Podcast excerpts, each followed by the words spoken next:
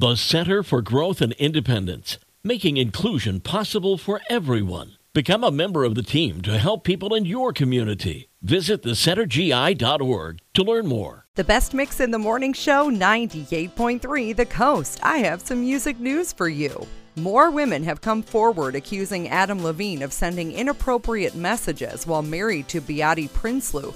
Adam is maintaining that nothing physical happened. He swears by it. However, he does admit to having, quote, inappropriate conversations with women who are not his wife.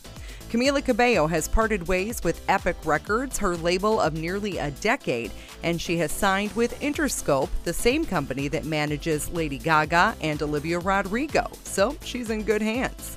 Bruno Mars's recent performances have all come as one half of Grammy winning duo Silk Sonic, but Bruno has announced this week that several shows will be just him. Bruno will ring in 2023 at a Vegas strip location, the Dolby Live Theater at Park MGM, and he's booked for December 30th and December 31st.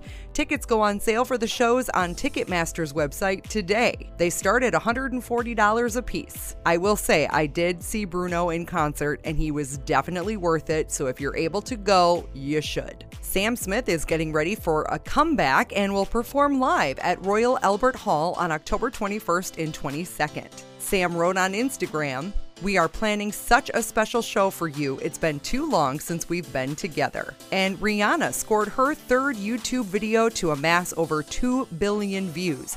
Diamonds is her latest song to cross the threshold following This Is What You Came For and Love the Way You Lie. Congrats to Rihanna. That's your music news. Coming up, Mariah Carey, Mr. Mister, and Celine Dion on the best mix 98.3 The Coast.